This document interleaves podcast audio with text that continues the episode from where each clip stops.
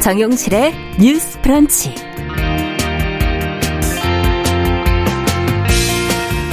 안녕하십니까 정용실입니다.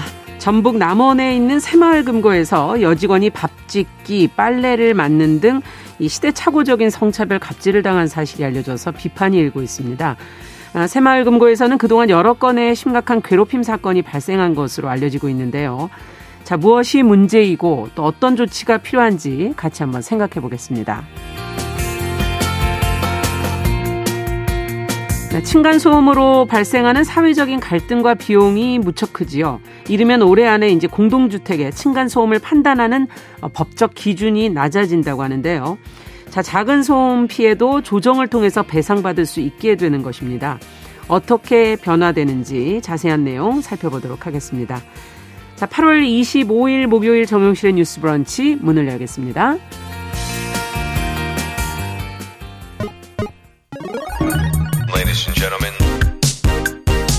새로운 시각으로 세상을 봅니다. 정용실의 뉴스 브런치 뉴스 픽.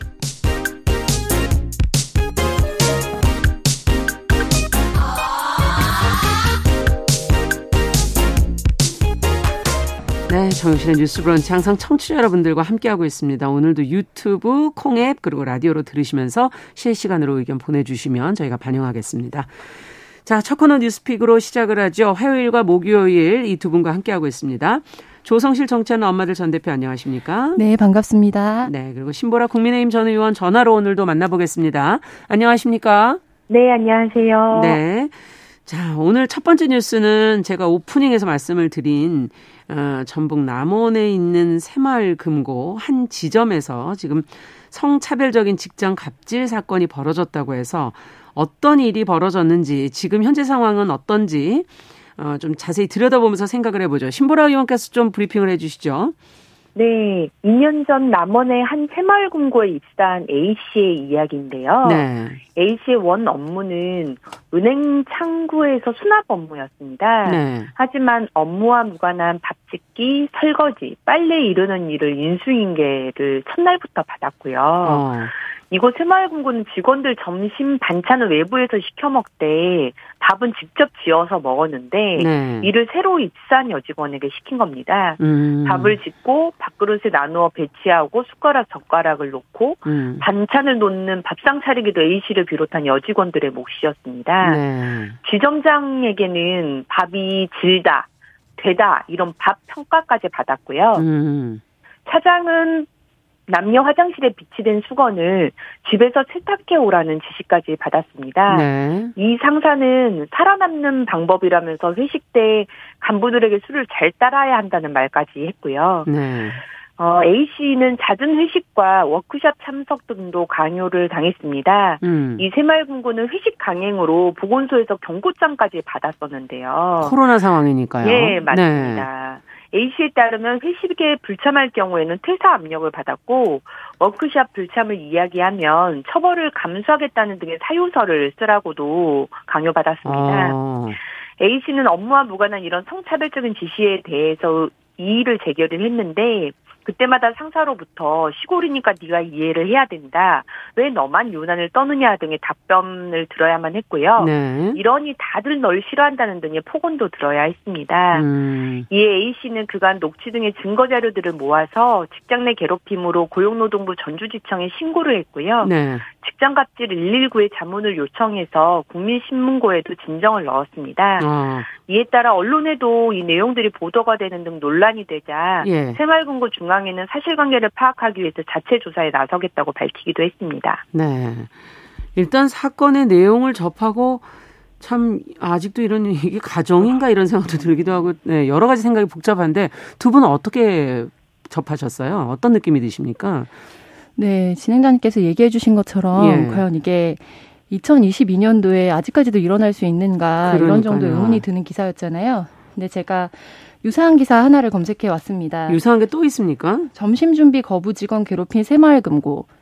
한 새마을금고 직원이 동료들 아. 점심 식사를 매일 준비하라는 지시를 거부한 이유로 권고사직 압박을 당하고 중징계를 받았다고 호소했다. 그래서 이 피해 사실은 식사 준비 등과 같이 같습니다. 음. 근데 이게 2년 전에 부산에서 있었던 사건이거든요. 아. 그래서 죄송합니다. 예, 천천히 얘기하셔도 됩니다. 가장 핵심적인 음. 부분은 음. 이게 조직적인 문화, 조직 문화 자체에서 이런 직장 내 갑질이 새마을금고 내에 계속되고 있음에도 음. 이런 거에 대한 실질적인 뭐 시정 조치나 시스템 마련이 미비하다는 데 있고요. 그렇군요. 덧붙여서는 네. 직장 내 갑질 사건이 반복되는데도 불구하고 네. 특히 이런 상호금고 내에서 왜 이런 횡령과 또 직장 내 갑질이 계속되는가에 관해서 또 구조적인 아. 문제가 있다고 볼 수 있겠습니다. 네, 금고 내에서의 다른 문제, 그러니까 금융적으로 볼 때는 횡령의 문제라든지 아니면 안에서의 이런 직장 갑질의 문제, 근본적인 문화를 좀 개선해야 되는 거 아니냐. 어떻게 보세요, 신보라 의원께서 이번에 보시면서요? 네, 저도 이 내용과 음. 기사를 보면서 지금 우리가 무슨 시대를 살고 있나 네. 하는 생각이 들더라고요. 직장 내 괴롭힘 금지법이 시행된 지 3년이 이미 지났는데도 네네. 네. 일선 지역이나 사업장에서 말도 안 되는 갑질, 갑질들이 버젓이 이루어지고 있고 음. 더 속상한 건 그 갑질을 좀 당연한 관행으로 여기는 분위기 그리고 더, 예 그렇죠. 또 같은 동료 여직원들조차 너만 유난스럽다라고 하는 반응을 하거든요. 음. 어, 그리고 업무회의 지시가 불법인데도 음. 불법 위에서 어, 이루어진 만행과 그 피해자를 이상한 취급하는 그런 철저한 고립, 음. 이런 부분들이 직장 내 괴롭힘의 좀 전형? 을 보는 것 같아서 네. 굉장히 속이 상하고 또 마음이 한편으로 무겁기도 했습니다. 정말 네. 이런 어 일이 벌어지고 있는데도 그쵸. 여전히 국회나 뭐 정치권이나 네. 어 뭔가 이, 변, 이 변화가 좀 일어나기까지 많은 노력을 여전히 해야 되는구나 아직 멀었다. 네. 네. 근데 지금 어. 조 대표님께서도 잠시 그 부산 2년 전에 부산에 있었던 새마을금고 어, 사건을 지금 정리해 주셨는데 굉장히 유사한 느낌이 들고 이런 일이 반복되는 새마을금고에서 어, 이 계속 반복되는 이유가 어디 있다고 보세요, 신보라 의원께서는?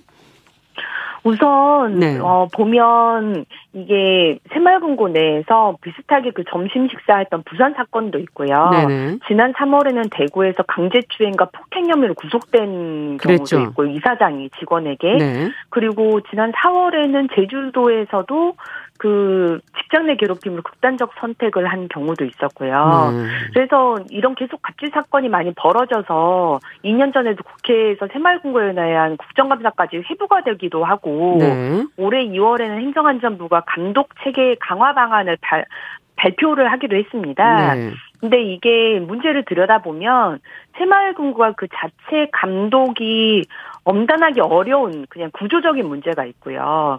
그리고 어. 이제 새마을금고의 상위 관리 감독으로 하는 부처가 네.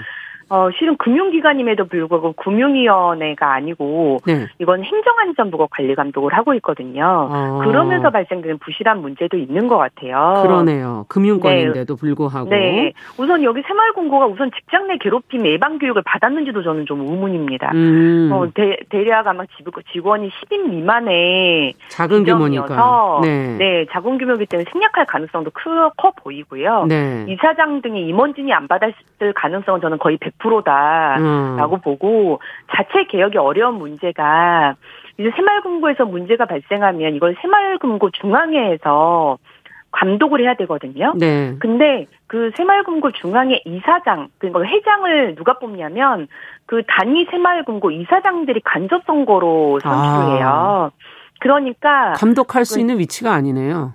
일선 지점에서 지점 이사장의 문제가 생기면 예. 중앙회에서 관리를 해야 돼 감독을 해야 되는데 그 자기신의 투표권을 이사장이 갖고 있잖아요. 음. 그러니까 제 식구 감싸기가 될 수밖에 없다. 분리를 네, 시켜야 네, 되겠군요, 이 감독 기능을. 예, 맞습니다. 네. 그래서 이 부분에 대한 문제부터 좀 개선해야 되는 것 아니냐 이렇게 좀 아. 보고 있습니다. 네, 이 부분은 조 대표님께서는 어떻게 보세요?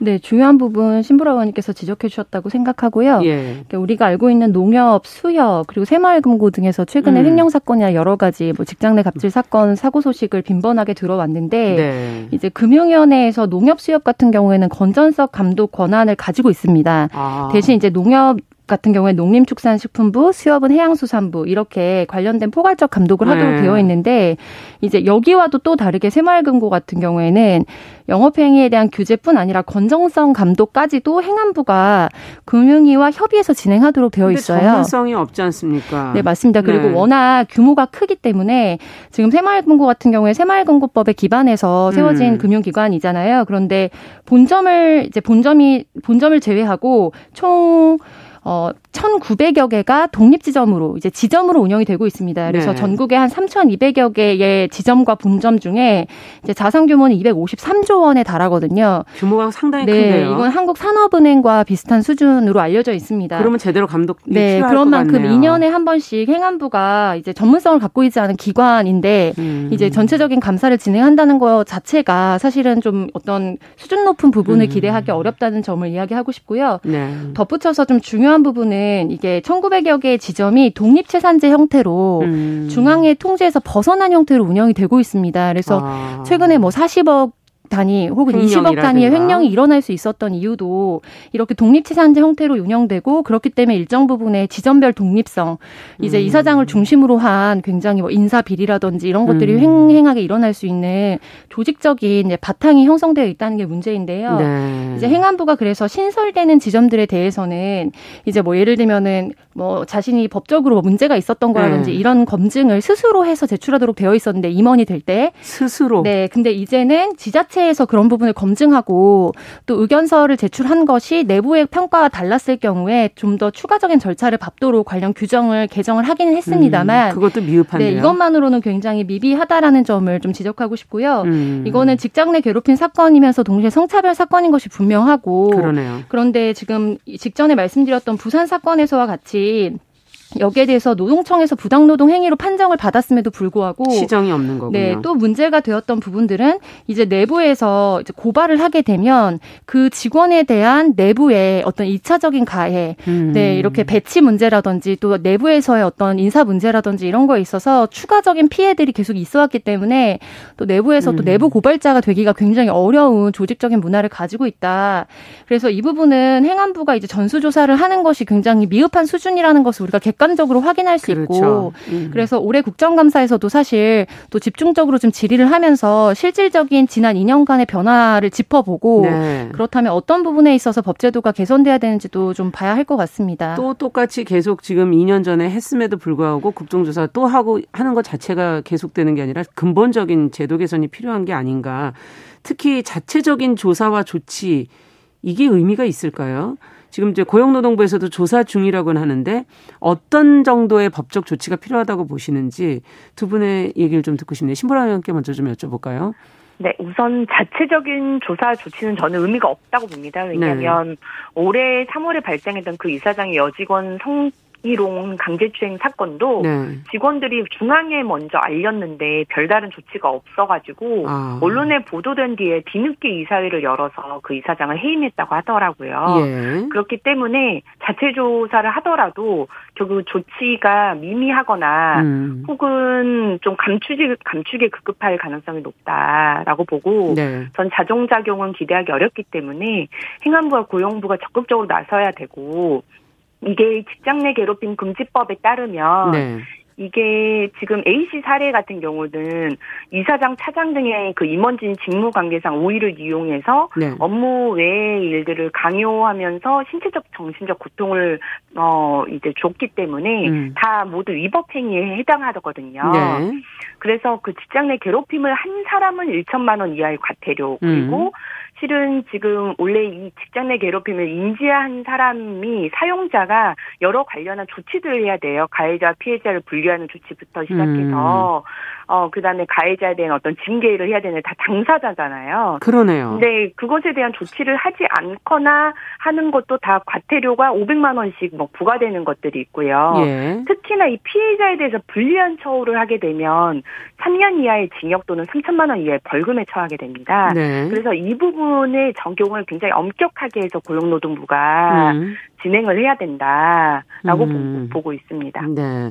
그거를 어 해야 할 당사자가 또이 어, 가해자이기도 해서 참 네. 어떻게 해야 될지 모르겠군요. 어 어떻게 보세요, 조 대표님?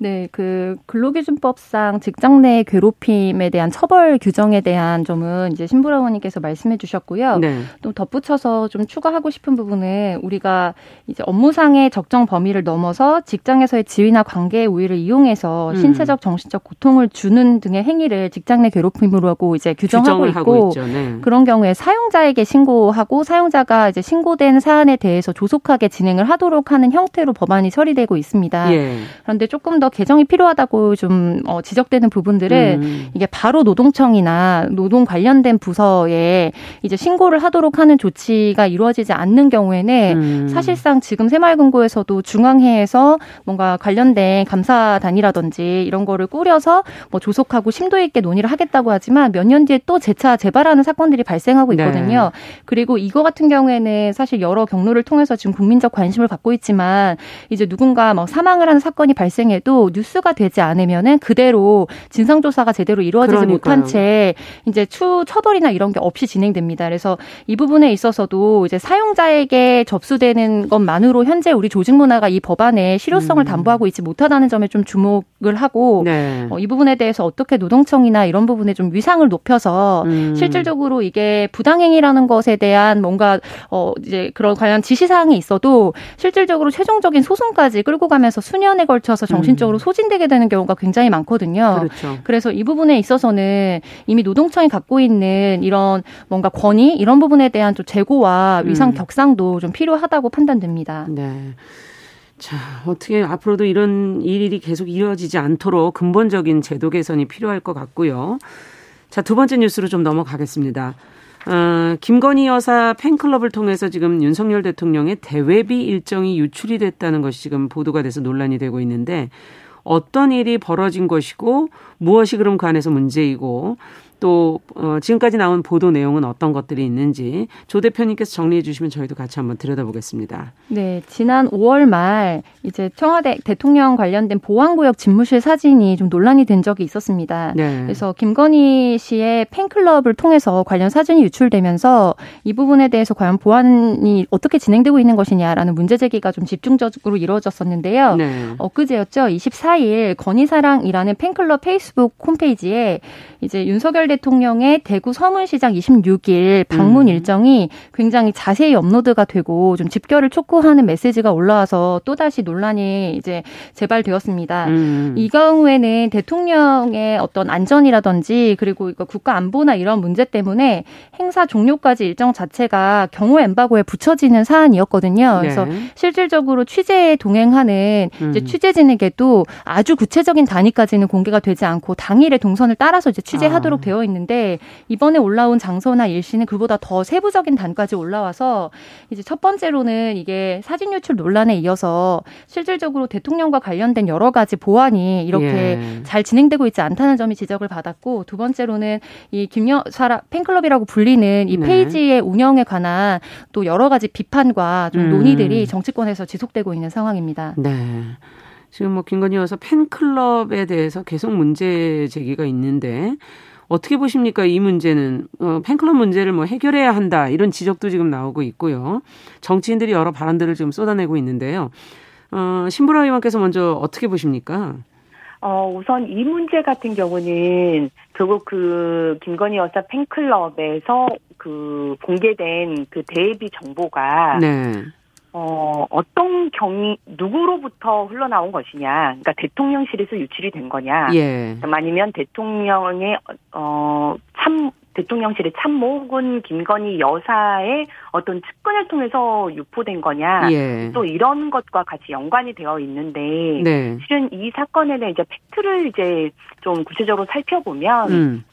엠, 기자들에게 엠보하고 용으로 보낸 내용은 8월 26일에 그 어, 대구에서 규제 혁신 전략회의가 아. 오전에 있다. 예. 그리고 현장 방문이 있다. 그 내용인데 네. 그 건의사랑 커뮤니티에는 대통령이 대구 서문시장을 간다. 아. 그리고 12시에 간다라고 하는 내용이 보다 더 구체적으로 작성이 되었던 겁니다. 음. 근데 이제 이 경위를 살펴보니까 대통령실에서는 대구 방문을 하기 위해서 음. 국민의힘의 대구 시당과 행사 준비를 함께 조금 논의를, 논의를 했고 네. 그 시당도 어, 누구를 참석시킬 것인지 뭐 이런 것들의 의견을 취합하는 과정에서 그 내용이 당원을 통해서 음. 유출이 된 것으로 경위를 파악을 하게 됐다고 봅니다. 하게 음. 됐다고 합니다. 네. 그래서 대통령실 내부자의 유출 소행으로는 보진 않는다라는 음. 것이고요.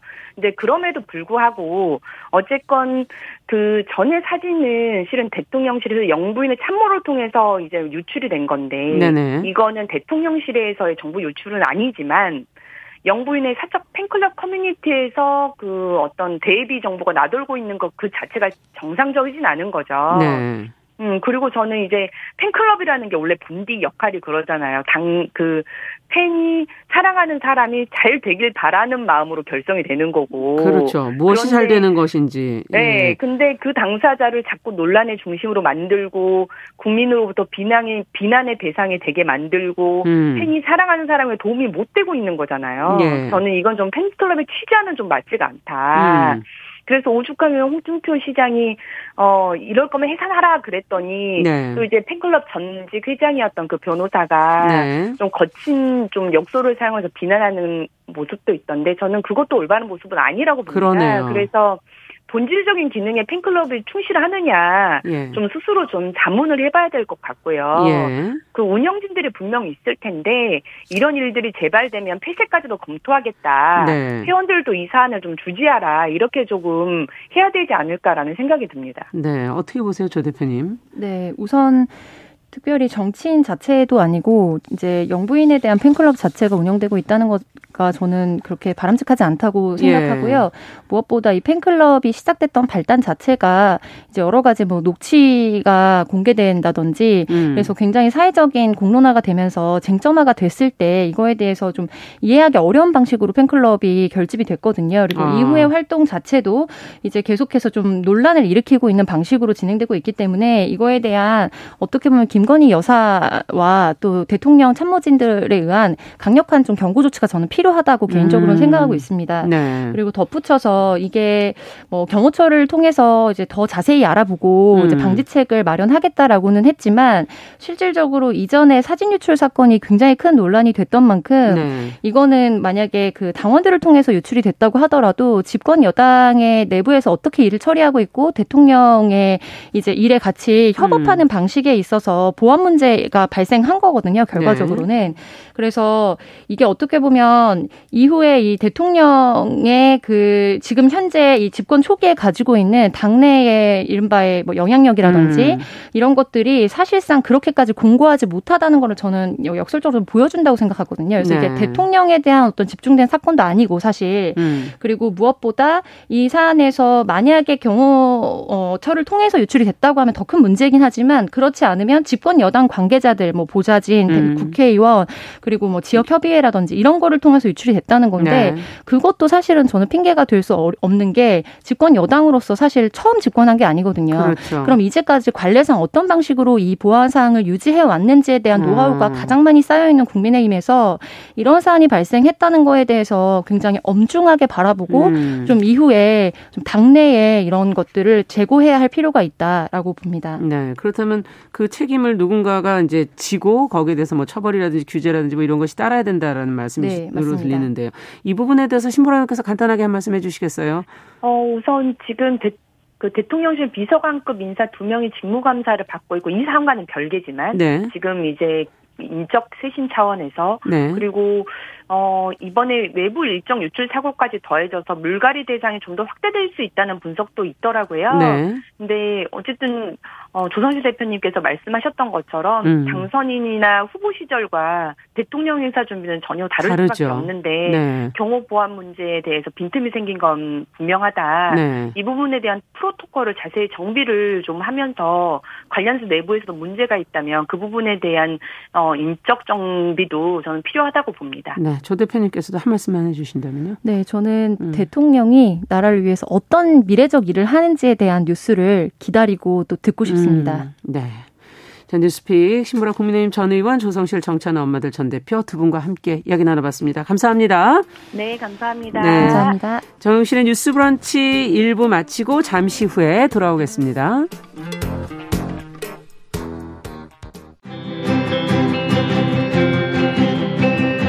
누군가는 아깝다고 생각할 우리 사회의 다양한 비용들과 푼돈들, 음. 삶의 전선에서 음. 최선을 다하고 살아가는 우리의 모습도 제 몫에 맞는 평가와 그에 합당한 시선이 좀 필요한 시점이 아닌가 하는 생각을 해충이다, 이충이다 이거는 네. 순전히 사람의 아. 그 잣대로 이야기를 하는 거예요. 음. 곤충이 우리 사람보다 몇 억 년 먼저 지구에 나왔거든요. 호모 사피엔스의 선배다 이렇게 얘기를 해요. 남성의 입장에서 여성의 입장을 이해하는 사람인 거죠. 그래서 사실 이 역지사지의 태도가 한국 사회로 지금 필요한 것이 아닌가 그런 생각이 들고요. 세상을 보는 따뜻한 시선 정용실의 뉴스 브런치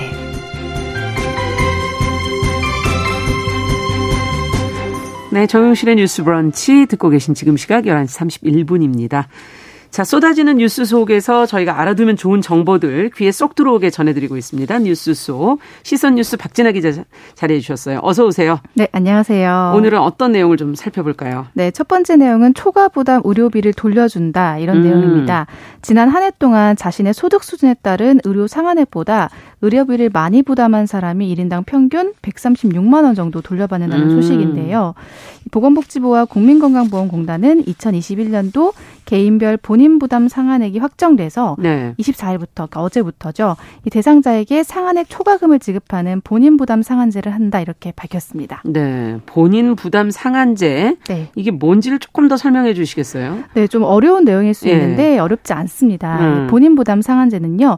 과도한 의료비 부담을 일단 줄이기 위해서 우리 의료 병원 갔다 오면은 비급여, 선별 급여 이런 것들이 있잖아요. 음. 그런 걸 제외하고 환자 본인 스스로가 부담하는 의료비가 있습니다. 그렇죠. 그 의료비 총액이 사람마다 소득 소득에 따라서 상한 금액이 정해져 있다고 아. 해요. 그래서 81만 원에서 584만 원 이렇게 소득 금액별로 정해져 있는데 상한액이 네, 네. 이거를 초과해서 내가 이 비용을 낸 경우, 음. 네 그런 경우 건강보험공단이 돌려주는 제도다라고 할 수 있는 건데, 네. 그러니까 예를 들어서 나의 본인 부담 상한액이 만약에 81만 원이다, 예. 81만 원인 소득 1분위이다 이런 네. 경우에 지난해 제가 100만 원을 지출을 했다면 의료비로, 네, 그러니까 비급여와 선별급여를 제외한 음. 100만 원을 지출을 했다면 19만 원만큼을 돌려받을 수 있는 그런 겁니다.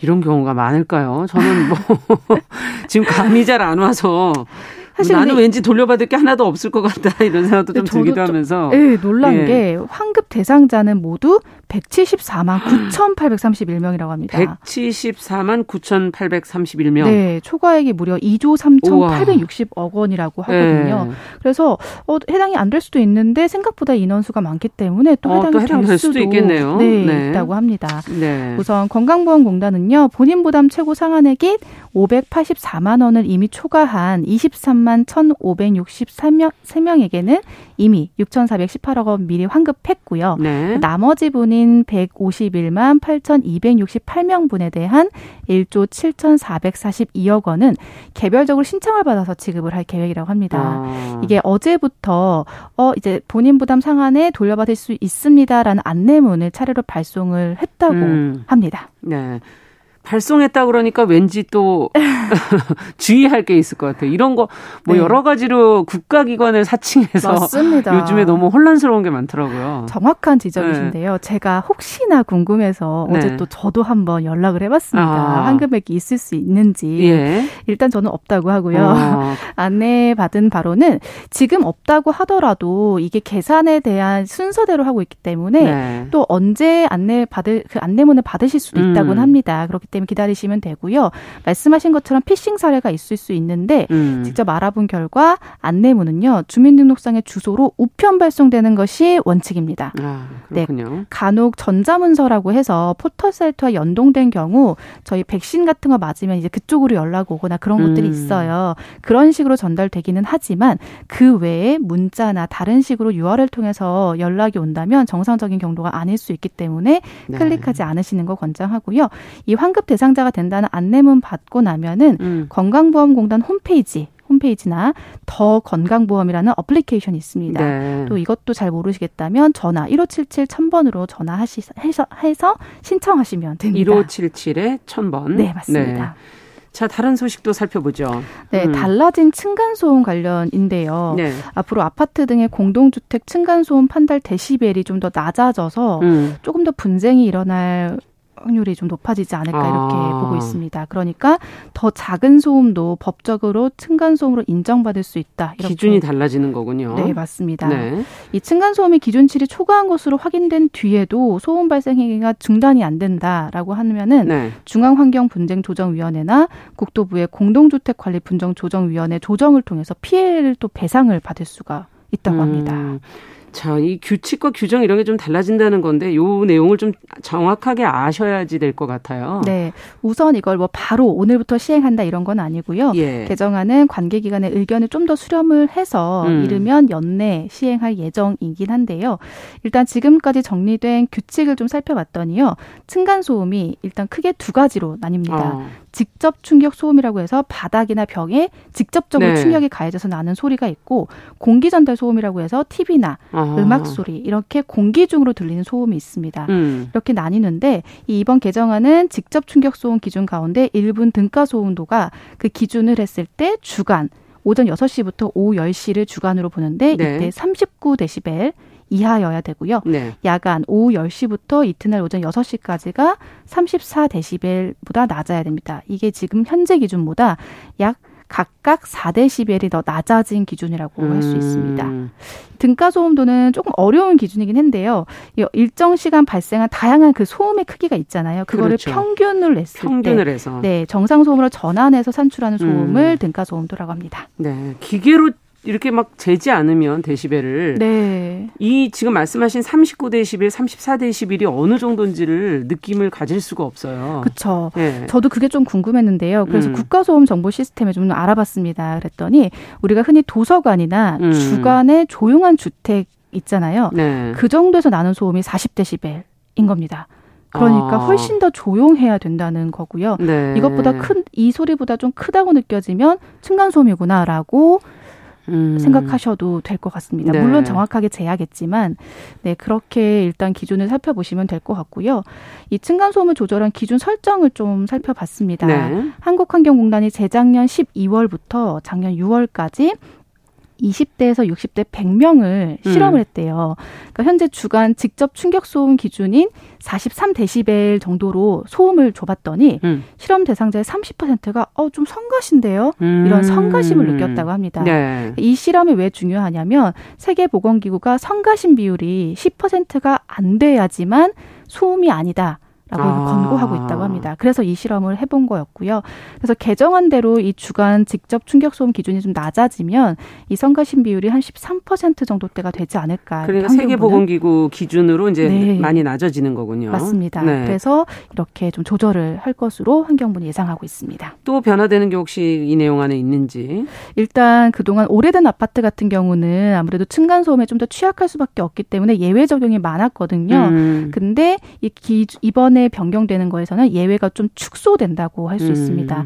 현행 규칙은 2005년 6월 이전에 사업 승인받은 공동주택에 대해서는 층간소음 그 기준에서 5데시벨을 더해서 적용할 수 있도록 아. 했습니다. 근데 2024년까지는 지금처럼 하지만 그 이후에는 2데시벨만 더하도록 음. 했습니다. 왜냐하면 요즘은 층간소음을 방지하기 위한 매트나 여러 가지 방법들이 있기 때문에 좀 노력을 하시라는 거죠. 네, 개인적으로도. 네, 음. 그런 것들을 할 수 있기 때문에 2데시벨 정도로만 더하도록 했고 있고요. 네. 네, 여기서 직접 충격 소음 최고 소음도는 그, 그 최고 소음도 기준과 공기 전달 소음 그 기준, 기준? 자체는 바뀌진 않기 때문에 음. 이게 좀 시행될 때 아무래도 층간 소음 그 문제 음. 되시는 분들은 좀 챙겨 보셔야 될 것 같습니다. 네. 근데 이게 사실 건축을 할 때부터 신경을 써 주셔야지 되는 건데 이걸 개인에게 너무 넘긴다는 것도 좀 고민해 볼 문제인 것 같고요. 마지막으로는 어떤 소식 살펴볼까요?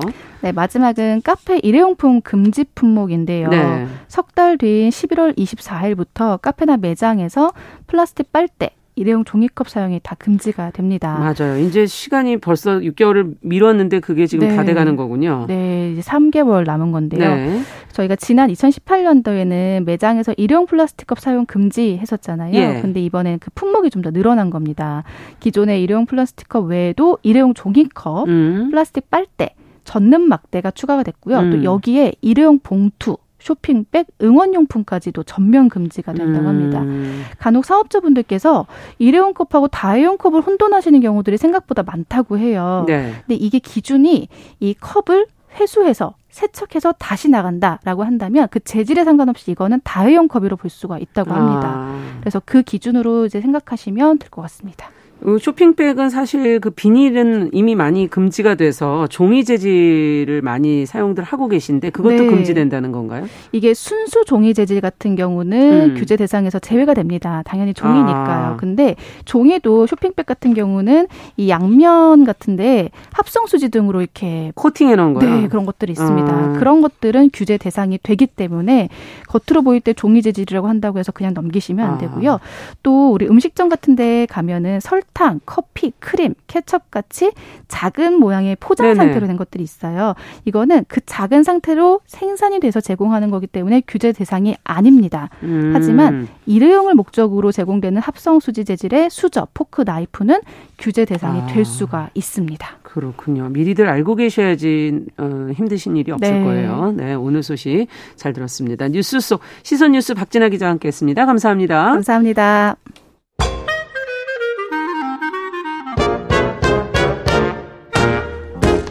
모두가 행복한 미래.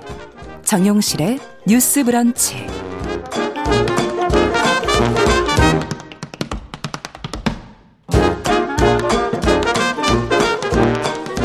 네, 정용실의 뉴스 브런치 듣고 계신 지금 시각 11시 42분 향해 가고 있고요. 이번에는 서점 편집자의 세심한 안목으로 고른 좋은 책 같이 읽어보겠습니다. 동네 책방.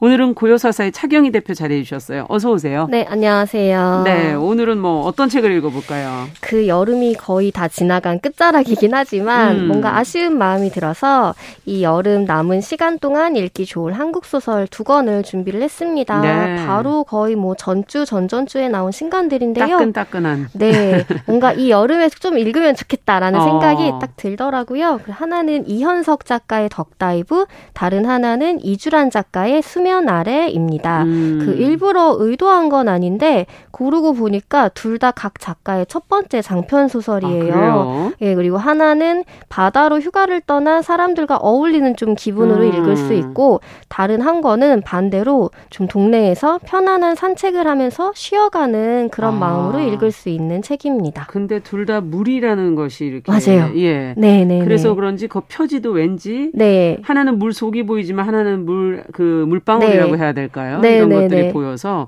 뭔가 통하는 점이 있구나 이런. 생각이 드네요. 한국 소설 이제 그래도 어 코너에서 저희가 네네. 특히 어 차경희 대표님하고는 이제 자주 읽고 있는데 오늘은 어떤 내용의 소설입니까? 먼저 이현석 작가의 덕다이브를 소개를 음. 해드리자면 덕다이브라는 제목은 저는 사실 서핑을 안 해서 몰랐었는데 무슨 뜻인지를 모르겠어요. 어, 네. 근데 딱 그 오리, dive 이렇게 합성이더라고요. 아. 어. 이 서퍼들이 탈 수 없는 위험한 파도가 닥쳐올 때 마치 오리가 잠수를 하듯이 물속으로 꽂히듯 들어가는 기술을 가 리킨다고 아. 해요. 근데 이게 저는 서핑을 하는 사람은 아니지만 왠지 아마도 위기를 피해가기 위해서는 서퍼들이 꼭 익혀야 하는 아. 기술이 아닌가 싶더라고요. 그렇죠. 예, 이 소설은 이 단어를 제목으로 세우면서 각 인물들이 실제 이 소설 속 바다와 자기의 일상에서 겪는 위기 음. 그리고 각자 그 위기를 어떤 방식으로 돌파해내고 있는지에 대해 다루고 있습니다. 음. 실제로 이 소설은 제목만 서핑 용어를 딴 게 아니고요. 발리에 있는 한인 서핑 캠프를 배경으로 하고 있어요. 배경 자체도. 네, 작가 자신도 이제 서핑을 즐겨서 그 체험을 바탕으로 설정을 했다고 합니다. 네. 요즘에 뭐 음. 보니까 국내에서도 서핑을 즐기는 분들이 늘어난 것 같아요. 굉장히 급증을 했죠. 예. 근데 그게 주요 소재로 등장하는 네, 네. 소설이라는 점에서 좀 신선하게 느껴지고 서핑 좋아하시는 분들은 한번 이렇게 읽어보실 만한 책일 네, 것 같아요. 네. 예. 실제로 서핑 동호회에 이걸 연재할 당시에 뭐 이런 아. 소설이 있다라고 올라가기도 했다고 해요. 예. 그 아마 서핑을 좋아하지만 최근에 이제 뭐 여러 가지 상황으로 인해 못했던 분들은 음. 읽으면 몸이 좀 근질근질해질 것 같다는 생각이 들 정도로 서 서핑에 대한 묘사가 굉장히 풍부하게 아. 들어가 있습니다. 그리고 서, 서핑에 대해 잘 몰랐던 분들도 아마 호기심이 일지 않을까 싶었는데요. 그러네요. 이 소설의 주요 인물인 태경은 과거 여러 직업을 거쳐 현재는 발리의 서핑 캠프에서 강사로 음. 일을 하고 있습니다. 처음 서핑을 체험한 이후에 완전히 서핑의 마음을 뺏긴 거예요. 음. 그래서 이제 어디 어디 거쳐서 결국엔 발리에 정착하는 과정에 있던 중에 사고로 몸에 큰 흉터를 남기기도 아이고. 하고 손목 통증에 시달리기도 하는데 이 서핑에 대한 마음을 접을 수 수는 없는 거죠. 음. 그런데 위기는 오히려 다른 데에서 옵니다. 이 코로나19가 전 세계에 퍼지면서 한국인들이 강습 예약을 계속 이제 취소를 하면서 그렇겠죠. 서핑 캠프 자체가 위기에 처한 거예요. 그래서 이 소설은 이제 현재 시점에 전염병의 확산과 함께 태경의 앞날이 불안해지는 과정을 음. 다루는데 또 그 과정 안에서 강습생으로 오게 된 한 소셜미디어의 인플루언서인 다영과 관계된 이야기와 함께 전개됩니다. 네. 뭐 서핑뿐 아니라 코로나19라는 상황 네. 지금도 저희가 이제 아직도 완전히 끝나지 않은 이 그렇죠. 상황. 소설 뭐 소셜 미디어 인플루언서 지금 사람들이 또 관심이 가장 많은 네. 어떤 직업이라고 할 수도 있고. 네, 네.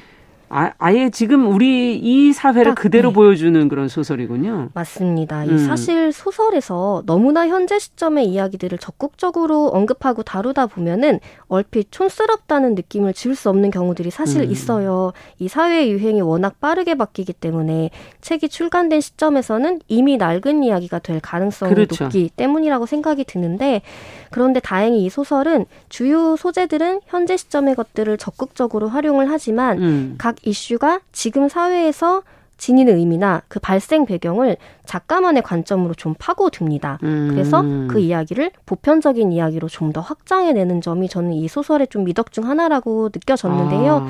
이 소설은 발리의 서핑 캠프와 관련하여 캠프의 대표, 강사, 수강생 등 여러 인물들이 등장을 하는데 네. 그 특색이 저마다 굉장히 뚜렷해요. 그래서 인물의 내력, 말투, 음. 성격 등 개성이 각자 달라서 굉장히 소설을 좀 다채롭게 만들어주고 있습니다. 음. 뭐 요약하자면 서핑 캠프 에 모여든 인물들의 과거와 일종의 욕망이 잘 담겨 있는데 특히나 이 소설에서 굉장히 중요한 주제 중 하나는 소위 태움이라고 말하는 직장 내 아. 괴롭힘에 대해 굉장히 적극적으로 저희도 방송에서 많이 네. 얘기했었었는데 네, 적극적으로 음. 다루고 있어요. 주인공 태경은 고등학교를 졸업한 뒤에 여러 직업을 거쳤는데 그중 검진센터인 병원의 간호부에서 업무 부조로 일을 하기도 네. 했었어요. 네. 근데 어느 날 이 서핑 수강생으로 캠프에 온 다영은 바로 이제 처음에는 못 알아봤는데 네. 나중에 죄송합니다. 다영이 먼저 말을 해서 기억을 하는데 태경이 일했던 병원에서 선배 간호사에게 지독한 괴롭힘을 받았던 간호사였던 거죠. 아. 근데 이제 약간의 성형을 하고 인플루언서로 활동하면서 기존과 굉장히 바꿔버렸군요. 네, 다른 이미지의 사람으로 등장을 합니다. 하지만 태경은 다영이 어떤 식으로 괴롭힘을 당했는지 고스란히 지켜봤었고 음. 그렇기 때문에 마주치자 크게 당황을 할 수밖에 없는 거죠. 예. 게다가 이 다영은 민다라는 이름으로 수많은 팔로워를 지닌 인플루언서로서 캠프에 협찬을 받아온 거예요. 음. 그러니까 태경 입장에서는 이 다영에게 잘 보여야 하는 입장이기도 음. 하는 거죠. 참 묘한 관계네요. 두 네. 사람의 관계가. 그러면 병원 내 태움 저희도 이제 방송에서 여러 번 어, 다뤘던 어, 이슈이기도 한데 네. 이게 또 휴양지에서 만난 사람들 사이에서 뭐 어떻게 다뤄진다는 건지 네. 또 서핑하려고 만났는데 이걸 다 목격하고 알고 있는 상태에서 그냥 모른 척하고 서핑만 해야 되는 건지. 그쵸. 네. 이 서핑 캠프가 다 같이 숙식을 하면서 일정 기간 동안 거의 모든 생활을 함께하고 심지어는 서로의 목숨을 구해줘야 하는 의지 관계일 아. 수도 있기 때문에 네. 좀 이 밀도 있게 좀 이야기가 전개가 되는데요. 그 이 책 덕다이브를 쓴 작가 이현석은 2017년부터 소설을 발표한 소설가인데 이 산업보건의로 일하고 있는 독특한 이력을 지니고 있기도 합니다. 현재? 네, 네, 네. 작가는 소설의 말미에 이 참고 자료와 소설 관련 이야기를 덧붙이면서 의사로서 자신이 목격했거나 잊을 수 없는 병원 내 괴롭힘에 대해 언급을 아. 하는데요.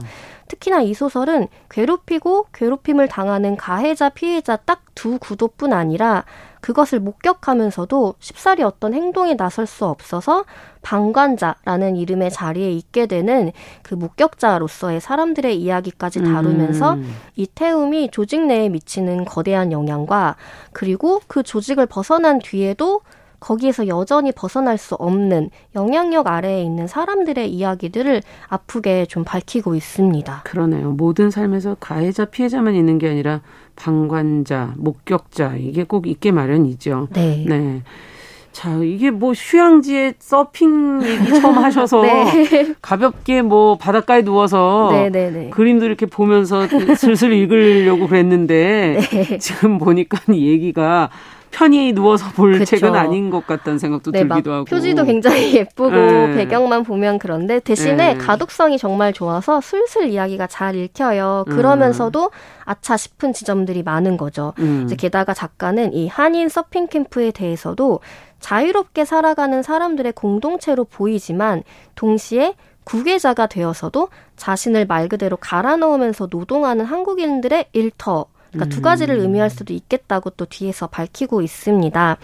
뭐 캠프를 성공시키기 위해 다소 거친 방식으로 고군분투하는 대표라든가 음. 앞날에 대해 막연함을 느끼면서도 이 서핑을 놓을 수 없는 강사 음. 그리고 보기엔 그럴싸하지만 소셜미디어 화면 뒤에서는 밤새 이미지를 편집하고 브랜딩 전략을 세우는 인플루언서 등 음. 지금 현대를 살아가는 사람들의 욕망과 그 배경에 대해서 흥미로운 사건들과 함께 점층적으로 파고드는 소설입니다. 음. 전체적으로 보니까 한 분 한 분이 너무 힘들게 맞아요. 지금 살고 있구나 이런 느낌이 네. 좀 드는데 이 표지 뒷, 뒷면에 네. 묵묵하게 헤엄쳐서 그를 구하고 또 스스로를 구할 것이다. 네. 설령 또 실패한다 하더라도 몇 번이고 다시 이 서핑과 우리 삶의 네. 어떤 태도에 연결된 부분 뭐 이런 네. 것들을 좀 느껴볼 수 있는 맞습니다. 음. 이 소설의 인상적인 덕다이브 장면이 이제 두 번 정도 등장을 음. 하는데 그게 또 지닌 의미가 있는 거죠. 네. 네.